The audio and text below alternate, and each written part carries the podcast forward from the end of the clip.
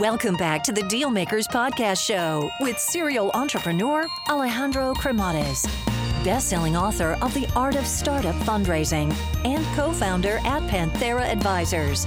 In this podcast, we ask our guests about their successful acquisitions and financing rounds.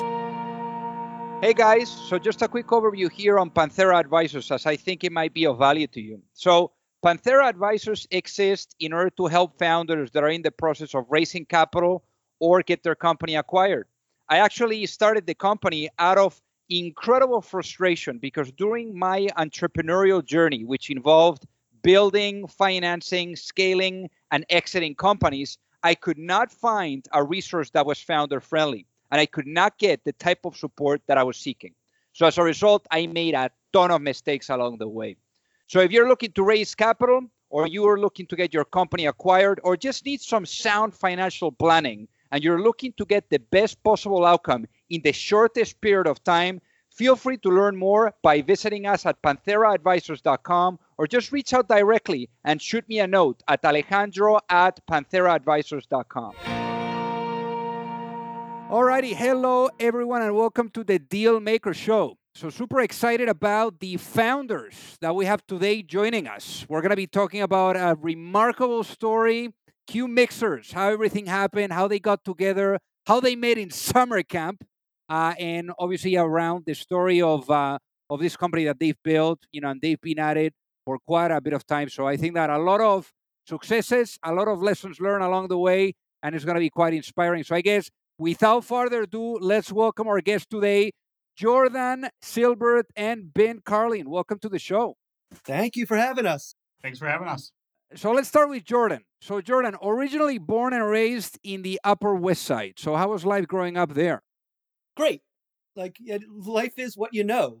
New York City was very different in the 70s and 80s than it is today. I would say both are great, but it was a little rougher around the edges back then. And I'm still very much a city kid. I do not like driving. I don't particularly take cars very seriously.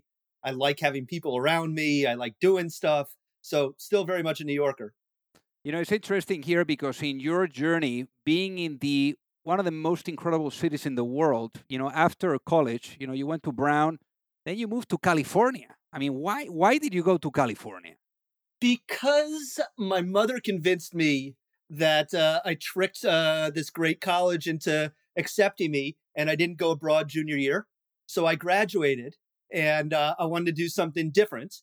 So I actually went out to Sonoma County, California, and by day worked doing economic development for the county, and at night lived in a little cabin in the woods with no indoor shower next door to this guy's house, who was a real character. He had big parties where he roasted goats. He made his own wine, grew his own pot. Yeah, we just had a good old time. So I just wanted to get really far away from New York City and try something very different. But obviously, this was your first contact as well with startups, and you being able to see, how, really the birth of a company would happen, how they would scale, and being part of that ecosystem of creativity. So what do you think, you got from that experience? So I guess there's two parts of California. First, I did this economic development for the county of Sonoma. Then I went down to San Francisco and worked for a couple of startups, one of which went public. The other one got bought by Microsoft. So I think there's some there, but I have to admit, one of the most influential things was making wine with this guy, Sean.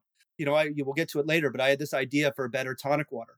And the fact that I knew Sean made wine that was really good. And I was like, that Yahoo can make good wine. I can make some good tonic water. With him, we went up to this kind of relatively abandoned vineyard up in Cloverdale in kind of northern Sonoma County, and picked basically wild grapes, crushed them, barreled them, didn't put any finishing chemicals at all, then let it sit for a year, and then make the wine that was actually pretty good. And the fact that he could do that meant that when I had this kind of drunken revelation that the world needed a better tonic water, I actually had confidence that I could make it. And I think that was really helpful. Obviously, being in San Francisco during the go-go days, you saw a lot of money being spent, both for good and for bad. And I think that has informed our approach to, our spending at this organization, that we really want to be careful and watch every single penny and not kind of waste things on you know, ice luges drinking vodka out of, because it impresses people. Really made sure that every dollar we spend is a real investment in the business. And in your case, 9/11 hit, and obviously, you know, you had to come back here to New York City. You encountered probably all the uncertainty, all the craziness during those difficult times for everyone. But, you know, I guess, you know, this was your time to come back to the big city. So how was that for you? Yeah, I was actually visiting my parents on September 11th in the city. And basically, I didn't feel comfortable flying back on the 14th. Or the 14th was canceled, didn't feel comfortable flying back on the 21st. And by the time I did fly back in, you know, late September, I decided that I had to come back and help. So basically packed up my stuff, drove back, and by Thanksgiving was working for this thing called the Alliance for Downtown New York, which was the business improvement district for the area, basically below Chambers Street in Manhattan. And because it was this kind of established organization, it ended up being a real flow through for all the dollars that were being spent. And my job eventually became coming up with ideas and getting them funded and implemented that would revitalize the either residential or business community in the area below Chambers Street. And it was awesome for 3 years. And then it got pretty political towards the end. Yeah. And then after, obviously, you ended up in business school. And, you know, it's amazing how, you know, I guess, you know, in your case, you've had that idea, you know, like really on the back burner, I guess, with business school. I mean, seeing what happened in California and San Francisco, the go-go of startups, as you were alluding to, I guess now here with business school, perhaps it gave you that framework as to how to think perhaps, you know, in the future about, you know, bringing something to life, which, you know, eventually, you know, turned out to be Q Mixers. But I guess, you know, would you say that maybe business school gave you a little bit more of a framework, you know, to really understand how to really get something done on the business side? No. Okay. But maybe the network. I mean, would you say that maybe the network? I had a great time at business school. Yeah, the academics, it was just a bunch of math homework. All about Barry. But that's what I was going to get to. One of the professors at Yale Business School was Barry Nalebuff, who had started Honest Tea. So after I came back from my summer internship, you know, the summer between first and second year, I realized I wanted to like do stuff. The reason I went to business school was to kind of equip me to do stuff. And I had this idea for tonic water company before I went. And so I came back after my summer, I went into Barry's office. You know, I'm Jordan. I want to start this spectacular tonic water company. Can I do an independent study with you? And he said, sure. However, you have one assignment. I was like, what's the assignment? He says, I don't need to have some 500-page business plan. Like, I know every single store in America, retailers in America sells tonic water. This mark is plenty big. What I need you to figure out is how to make the thing. When Honest Tea, we had this like bottle of iced tea that they sold to some Whole Foods division. And the media went so well that they were asked to sell a truckload of product. And he's like, but we couldn't make it. So you got a year, you got to figure out how to make the thing. You got to source glass, you got to find a bottling plant, all that. So I basically did that for a semester at business school. So in that regard, it was terrific in terms of the microeconomics or the macroeconomic foundation for me understanding kind of the world. Yeah. Yes and no, more no than yes. And then obviously in your case, you know, then, you know, a little bit of sales and marketing. And then, you know, it got to the idea, to the company that we're going to be talking about today. So I guess let's pause it right there. And now let's go to Ben. So Ben, born in Boston. So obviously yep. There you went to summer camps and Jordan didn't want to disclose the fact that you guys met in summer camp where you were the athletic and he was the nerdy. So yeah, he didn't want to disclose. Tell us about growing up, you know, around that area. So I grew up in Boston, and Jordan and I have known each other since we were 9 years old. Went to summer camp together in Maine, and then went to college together at Brown in Providence. So, and I'd always been really interested in business since I was a kid. I had a vending machine business. I had M&M and gum vending machines at a few different places in Boston. By the time I went off to college. After college, I did management consulting, which I learned a bunch of stuff. I learned about how to approach real world problems from an analytical and data driven perspective. But I also, it was far too whatever the opposite of tangible is. And so I only did that for 2 years. And I decided to do the most opposite thing that I could think of after that. And I moved to Maine and I went to carpentry school, and I was a carpenter for a couple of years before I eventually went to business school. That's amazing. You know, but one of the things that I find very unique here, you know, on your background too, is that many of the entrepreneurs that I speak with that, you know, end up being very successful are those that have the background of being consultants. I guess maybe to a certain degree, because they help you on really understanding how you grab a really big problem and then you break it down into very small problems. So I guess, you know, what kind of background did that give you to really tackle problems with a really interesting framework? Yeah, I mean, I didn't love my time in consulting, but the truth is I did learn how to look at the real world and all of its messiness and break it into discrete pieces and how to get information and how to be data-driven about decisions. And those were, I think, important foundational skills. And both of you guys, you know, had that experience there in California, because, I mean, you did your MBA at Stanford, Ben. So I'm sure that, you know, many of the classmates that you went to class with, you know, they went on and started great companies and you were able to have that exposure too. But instead of launching your own business, you went into, you know, more of the corporate side. Why did you do that? Yeah. Although I wouldn't call Bumble and Bumble where I went corporate. It was kind of insane culturally. So I started, when I was at business school, actually my summer internship, I worked for a startup I was the fourth person there in New York City. There's an educational technology startup company called Redia. And I worked there during my summer and I loved it. And I knew that this is what I wanted to do. I wanted to do early stage startups. And I continued working for this company throughout my second year of business school. And my intent was to work full-time upon graduation. And the company, during my second year of business school, did a fundraising round. We raised money from Kleiner Perkins, Bain Capital, and Greylock. So it was like a great group of funders. And then kind of collapsed suddenly towards the end of business school. And that was, I mean, I think any entrepreneur who's been through this knows, very difficult, like quite challenging emotionally. I put a lot into it. Other people put far more into it. And it was very challenging to see it go away. And I knew that I loved being an early stage entrepreneur, but I wasn't emotionally ready to do it again. So I was looking for something. I love being in New York City. I said, I want to be in New York City. I want to be somewhere where I'm doing something tangible, but not quite as risky. And I found through the Stanford Business School alumni network, this company Bumble and Bumble, that made hair care products. And everyone in business school thought it was hilarious because I was the shittiest dressed, least stylish person at Stanford Business School. And I went to this kind of high fashion company. And I had a tremendous experience. And I learned a lot. And it was not even remotely corporate. This is a company that when I was there was still very much run by Michael Gordon, who founded it. It was a hairdresser and really a brilliant entrepreneur. And the centers of power in this company were the hairdressers and the artists. So it was a fascinating place to be. And I was there for 2 years. And then I left with my boss to go to a company. My boss from Bumble was named CEO of a company called Jurlique. It's an Australian skincare company.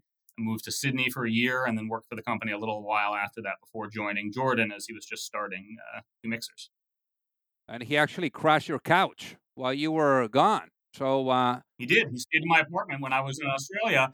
And when I got back... I had to throw away my towels. He was very... All the quinine. A lot of quinine. Still quinine everywhere. So here you guys are, you know, like coming back together to a certain degree. I mean, obviously at this point, Jordan is in your apartment. You guys are like speaking, you are overseas. But going to Jordan now, I mean, you came out of business school, you were doing your sales and marketing. Can you tell us, because it seems that you, to a certain degree, had this idea incubating. And then, you know, Ben is coming along as well, you know, because he gets equally excited about it. But before that conversation with Ben happened, can you tell us what were the sequence of events all the way to you actually speaking with Ben, sharing this with Ben, and then both of you saying, screw it, let's do it? Yeah, let me start like a step back. So first of all, I feel like we haven't even got into what the company is. So Q Mixers, we sell this line or make this line of premium mixers, you know, tonic water, ginger beer, ginger ale. And the idea is more and more people are buying better gins or whiskeys or vodkas. And now we have mixers of comparable quality and sophistication. So you can make the best gin and tonic you've ever had or the best Moscow Mule you've ever had. And the company's Q Mixers. And right now it's our stuff is sold at 10,000 bars and restaurants around the country, everything from, you know, all the Four Seasons hotels in the country to a bunch of bowling alleys, and retailed at just about every major retailer, Target, Kroger, Whole Foods, Walmart, Albertsons, kind of all across the country. So the whole thing started with that kind of breakthrough idea. I used to be a bit younger than I am now. And I used to be able to have, you know, 5 or 6 gin and tonics on a Tuesday night or drinks on a Tuesday night and be pretty good on a Wednesday morning. And while I was working at Downtown Alliance, I had this great apartment in Brooklyn with a beautiful backyard. And one summer night, I had a bunch of good friends over and we were drinking gin and tonic after gin and tonic. And a couple drinks in, one of my friends started telling the same stupid story he always tells. And I stopped for a second and realized my teeth were a little sticky. I was like, that's kind of weird. So I picked up the bottle of tonic water. It was like a Schweppes plastic bottle and looked at it. 25 grams of high fructose corn syrup, natural and artificial flavors, sodium benzoate. I was like, that's weird. I thought tonic water was some like bitter water thing. Anyway, one of my friends, I guess then girlfriends, now wife and mother is 2 kids, was drinking a Sprite. She had like a stomach ache or something. So I was like, hey, Sarah, can I look at your Sprite for a second? She gave it to me. 25 grams of high fructose corn syrup, natural artificial flavors, sodium benzoate. I'm like, guys, these are the same thing. One's just green and one's yellow. That's crazy. Being my good friends, they're like, sure. And then we started talking about 5,000 things. But I think the way I put it is that gin has a real way of clarifying my thinking. I can see exactly what's important in the world after 5 or 6 gin drinks. But I was sitting back and, you know, everything was great about the night. It was this warm summer night, best friends in the world there. We had, the Christmas lights up and saw this Tanqueray bottle, gorgeous bottle. And I was like thinking in my head that everything's perfect. Doesn't get much better than this. Then I looked over and saw the bottle of tonic water. I was like, what a piece of crap. The thing is plastic and dented. The label's peeling off, looked like it had been designed in 1958. Obviously, we knew what the liquid was. And I was like, why is there not a better tonic water? It's good as this night. Everything else is perfect except for this. And I was like, you know what? I'm going to make a better tonic water. So that's where I was. Long story short, I kind of made it in my kitchen, figured out what tonic water was supposed to be. It was supposed to be this alkaloid or salt from a bark of a tree, low sugar, low carbonated water. Ordered a bag of bark on the internet, started mixing it up in my kitchen, and basically did that while I was working at Downtown Alliance as well as a business school that first year, and came up with a prototype. So graduated business school, got Ben to give me his apartment for 6 months, and that if he came back for a week or so, I had to clear out, find some other couch to sleep on. I had this prototype that I had made because Barry Nalebuff made me make it to graduate business school. And I basically went door to door in New York City to a bunch of fancy restaurants. And I signed on first Gramercy Tavern, which had won Best Restaurant in America or something. And they wanted to buy it, my tonic water. And I had to get set up. They asked me who my distributor was. And I was like, what's a distributor? So he said, go get set up with finance. So I did all this paperwork. By the time I got back home, Milk and Honey called me. They were kind of the grand dame of kind of these modern cocktail bars. They're the ones who basically made fresh fruit juice, classic recipes, like the thing that cocktail places needed to do. So he loved it. He knew, looking at me, I didn't know anything about anything. He said, can you deliver after close tonight? I said, sure. He closed. I was like, what time? He said, 2:30 in the morning. So I borrowed a car, delivered my first cases at 2:30 in the morning, got paid cash at the register.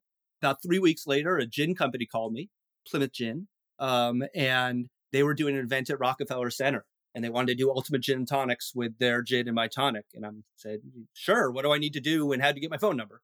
Basically, I needed to show up the next Thursday night with 10 cases of tonic water, and I did. And we had a good old time, drank a lot of gin and tonics. At one point, Florence Frabaccante, who's the head writer for the Dining In section for the New York Times, came by, and she loved the tonic water, loved the story. The next morning, got a call from the fact-checking department of the New York Times that we're going to be featured in the dining in section next week. And I said, oh my God. I didn't have anything. Basically got a website up in 2 days that had like a pre-picture and said, for my tonic water, call Jordan. Here's his cell phone. The article hit. It was really nice. And I got calls from like 800 places around the world on my cell phone that week. Like literally bars in Japan were calling me on my cell phone. And in retrospect, it makes sense. You know, they had already upgraded to craft beer from, you know, the regular beers. They had all these fine wines. They had nice spirits and no one had a better mixer. So got this call. Meanwhile, I only had, a couple hundred cases. So I said no to just about everybody, except a couple places in New York City and the flagship Whole Foods store in Austin, Texas. They wanted to buy a pallet. So kids, big advice, when you're starting a company, people want to buy stuff from you, say yes and figure out what it is afterwards. Anyway, figured out what a pallet was, how to get the stuff on a pallet, how to get the stuff down to Texas. Then me and my then girlfriend, wife and mother of my two kids now, went down for a weekend of demos, by day, try my tonic water, by night, Tex-Mex food and margaritas. And by the time I got back, I was like, I think I have something here. Pretty quickly sold into the Whole Foods in New York City, where I did something like 28 demos in 27 days. And we were more or less off to the races. I think it was at that point that Ben joined me, right? Yeah, one of my first days was us going to to get into Whole Foods. We had to have a distributor, and we did not have a distributor. And Whole Foods hooked us up with a small local independent distributor called McMahon's Farms. And that was one of my first days. Jordan and I drove up to negotiate our distribution agreement with McMahon's Farms. So that was actually an important moment. We went up and we met with them, and they were our only way into Whole Foods. And they asked us for an exclusive. And it was a New York State exclusive, right, Jordan? And at least, yeah. And we didn't know what to do. We were like, that doesn't sound good, but we were like kind of scared. We had nothing. We had no business. It was our only way to Whole Foods. And this guy said, we need an exclusive to sell your product. And we kind of looked at each other and we were like, no. And he's like, oh, okay, fine. And we signed our first distribution agreement. In this case too, Ben, when you guys were getting started here, it was also the big, crisis, the big financial crisis, no? So tell us about that moment of ripping checks. What was that like? So, I left my job at Jurlique to join Jordan. I was like, I think I'll have to take a pay cut. I get it. And they took a 50% pay cut. And then it was pretty clear that was too much. And then I took a 70% pay cut. And then we were raising money as the financial crisis hit in order to fund the company. And we had a round that was just about set to go. And people sent us checks. And then the financial crisis happened. And people called us up and said, the round's off, tear up my check. And so we tore up our checks. I think this was actually an important evolution in us as entrepreneurs, because there are various, the early stages are very challenging. And we were out of money and we were supposed to go out of business. And we just decided, no, we're not going to do that. We're just not going to fail. We won't let that happen. And so Jordan and I both gave up our apartments. We cut our pay to zero. We each moved in with our girlfriends and we later each married our girlfriends. And they put up with us and funded our life for the next period of time as we slowly built up the business and the economy recovered until we were able to raise some capital. That's amazing. And how was that moment when you guys got into Dean and DeLuca? Jordan, tell us the story. Oh, that was really early. That was even pre-Whole Foods. So, I launched at Gramercy Tavern, Milk and Honey, Little Branch, which was Milk and Honey's sister's cocktails bar, and then Blue Hill at Stone Barns, like up in Westchester, one of these very first farm to table. But I wanted to launch with a retailer as well, and clearly called everybody, including Whole Foods, who didn't pick up. But Dean DeLuca was in Soho in Manhattan. It was around the corner from my designer's office. And so one day, coming back from a designer's office, I was like, screw it. Tell about what Dean DeLuca is, or was then. Oh, Dean & DeLuca was like the preeminent specialty food store in America. They're basically the first specialty food store in America, arguably, early 80s, late 70s? I forget when it started. But they were the first ones who brought in different types of mushrooms or different types of arugula or different endives, whatever. They actually had good stuff as opposed to kind of the mass grocery stores. And so I said, you know what, screw it. I'm going to do it. I'm going to sell in. So I went, their offices were upstairs of their Soho store. I walked upstairs, asked the secretary, who's the person who buys beverages. And she said, it's so-and-so, he's out. Can you just leave your name or something? And I said, I'll just wait. So basically I waited for a couple hours. Eventually she went to the bathroom, snuck into his office, put my bottle down with a nice little note, and then told her, I'll come back later or whatever.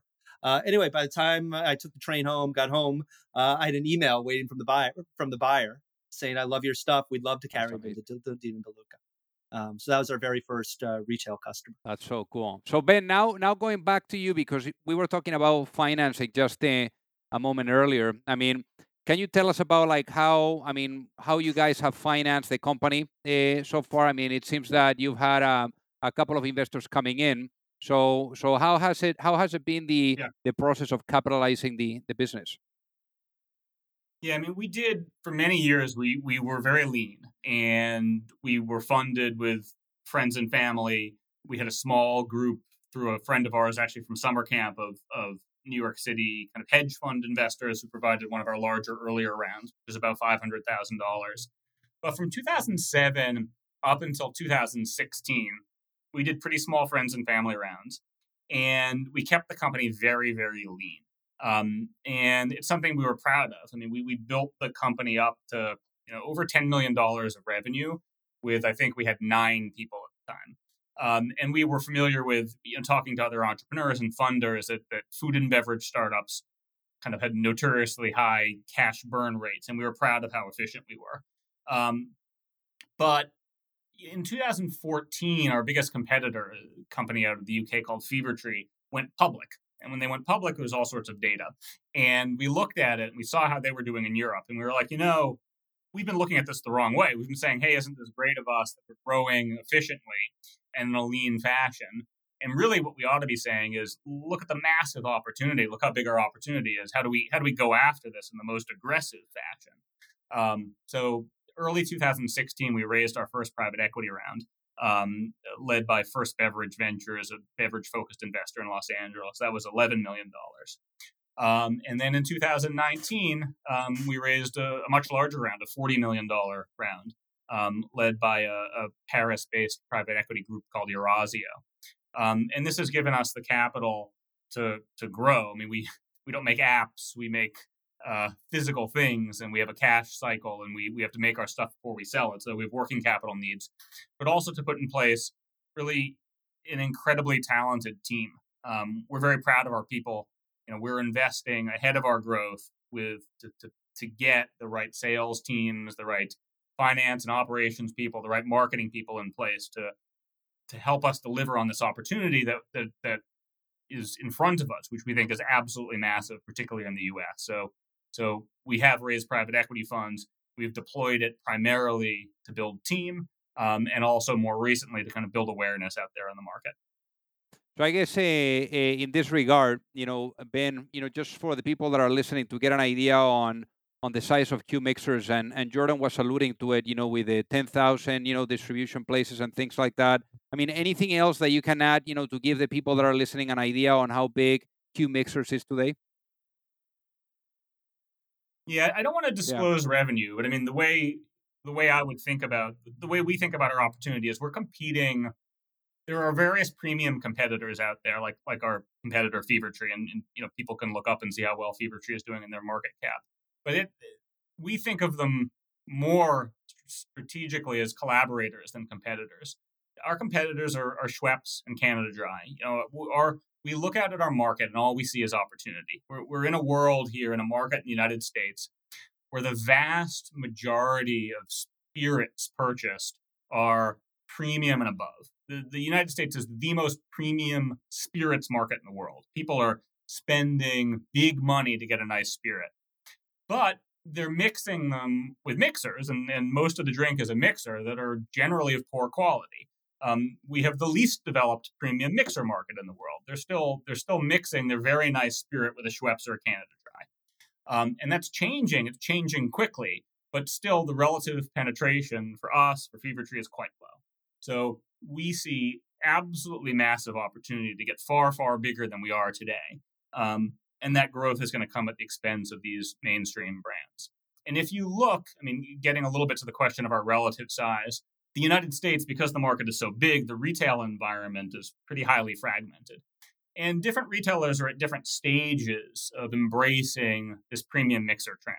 So look, early on in 2008, Jordan used to tell everyone, I think that every retail store in the country eventually is going to have a premium mixer tier. They'll have mainstream mixers, but they're also going to have a few layers of premium products. And no one believed what Jordan was saying except for himself, including me. I didn't really believe that. But today we're in a world where just about every grocer in the country does have a premium mixer tier. And we're moving towards a world where grocers are eliminating at least one of the mainstream brands, Schweppes or Canada Dry, and their shelves are going to be mostly premium or private label. And if you look at some of the grocers the furthest along in adopting premium mixers, you'll see that we, Q Mixers, in a number of them, or our competitor Fevertree, are the number one mixer brand, already bigger than Schweppes, already bigger than Canada Dry. So we're at a meaningful scale, but as we look forward 3 to 5 years, it ain't nothing compared to the scale we'll be at. Because this world in 3 to 5 years in the United States, our market, the mixer market, will look a lot more like the spirits market. It will be dominated by the premium brands, and we're determined to be the largest.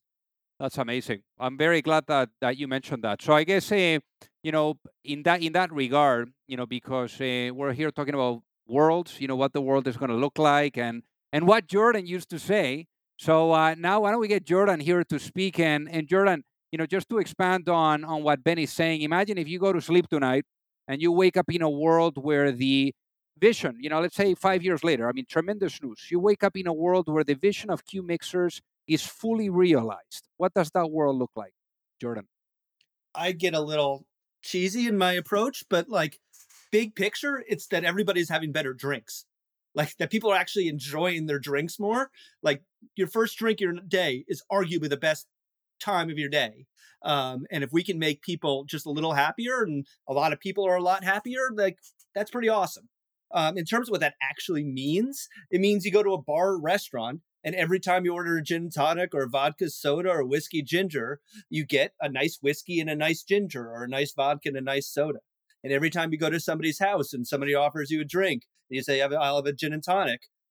If that person was going to give you a Tanqueray or a Hendrix or a Bombay Sapphire, they will use a premium mixer alongside of that. In terms of dollars, 2/3, 70% of all mixer dollars are premium. But that's not the way I think about it. I actually think about it in the drinks that people are actually going to enjoy, that people are going to actually be a lot happier with each and every drink that they have in 3 to 5 years than maybe they are today. That's amazing. Putting the customer first. I love that. So I guess one question that I have for you guys is, and this is the typical question that I always ask the guests that come on the show, is if I put you in a time machine and I put you, Jordan, back to business school, I put you, Ben, in Australia or wherever you were, traveling around the world, and you have the opportunity of going back in time, having a sit down with your younger self and giving yourself, based on all this incredible ride. I mean, we're talking about we're talking since 2007, 2008 that you guys have been involved here. And you have the opportunity of bringing all that knowledge that you've acquired through the ups, through the downs, and being able to give yourself, your younger self, one piece of business advice before embarking in the Q Mixers journey. What would that be? And why? And maybe we start with you, Ben. Yeah, I know the answer to that. I think about it all the time. It's have more confidence in yourself, move faster. Early on, I was always looking for expertise and for, the someone who knew how this was done or how this ought to be. And then I realized that expertise doesn't exist. We're creating the rules every day. And so if I were doing it again and I had the ability of kind of, even if I lost all the specific knowledge about our industry, our products, our manufacturing process, all that stuff, and I just retained one piece of knowledge, would just be have confidence in yourself and your vision and move quickly and aggressively. That would be far and away the most important thing. I love it. And what about you, Jordan? What would you tell your younger self? So assuming that I got Ben to tell that to my younger self, I would say be sure to celebrate the victories. Like, anybody who starts a company knows there are a lot of high highs and there are a lot of low lows. And we, I think, have done a very good job of just keeping going. And I think we've done a good job of celebrating kind of every achievement. But I think if we did even more of that, I think that would help, because just that celebration after you've done a good thing just keeps you going in that next valley that you're inevitably going to go through.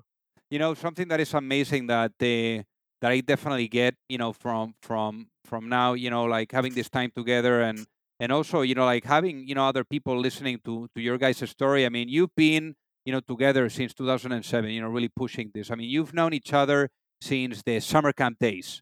So I guess, you know, what piece of advice would you give the people that are listening, perhaps on co-founder dynamics? Because when it comes to a business marriage, you know, you guys, you know a thing or two, right? Because of this relationship that you guys have. So I guess, what would you say, Jordan, to the people that are listening?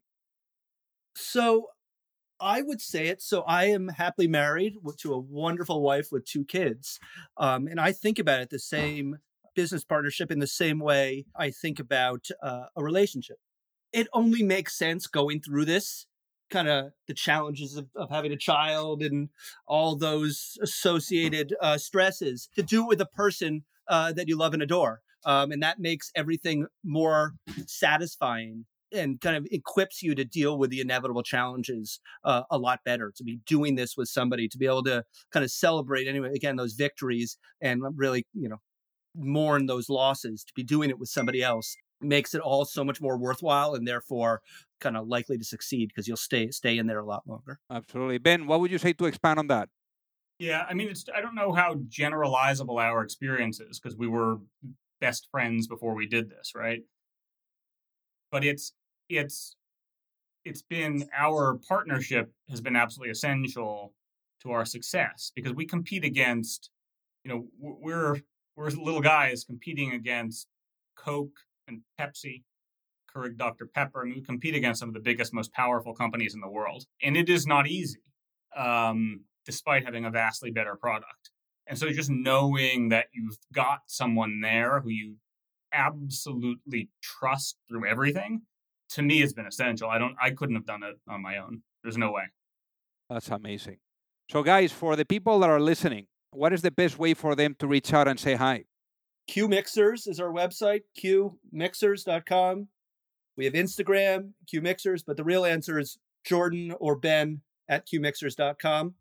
You know, one of the advantages of starting a company, you get a pretty good email address. We got email too, so amazing. Happy to hear from anybody. Amazing. Well, Jordan and Ben, thank you so much for being on the Deal Maker Show today. It's a deal. Thank you. Thanks for having us. If you like the show, make sure that you hit that subscribe button. If you could leave a review as well, that would be fantastic. And if you got any value, either from this episode or from the show itself, share it with a friend. Perhaps they also appreciate it. So also remember that if you need any help, whether it is with your fundraising efforts or with selling your business, you can reach me at alejandro@pantheraadvisors.com. You've reached the end of another episode of the DealMakers Podcast. For free resources and materials, head over to alejandrocremades.com. Thank you for listening, and see you at the next episode.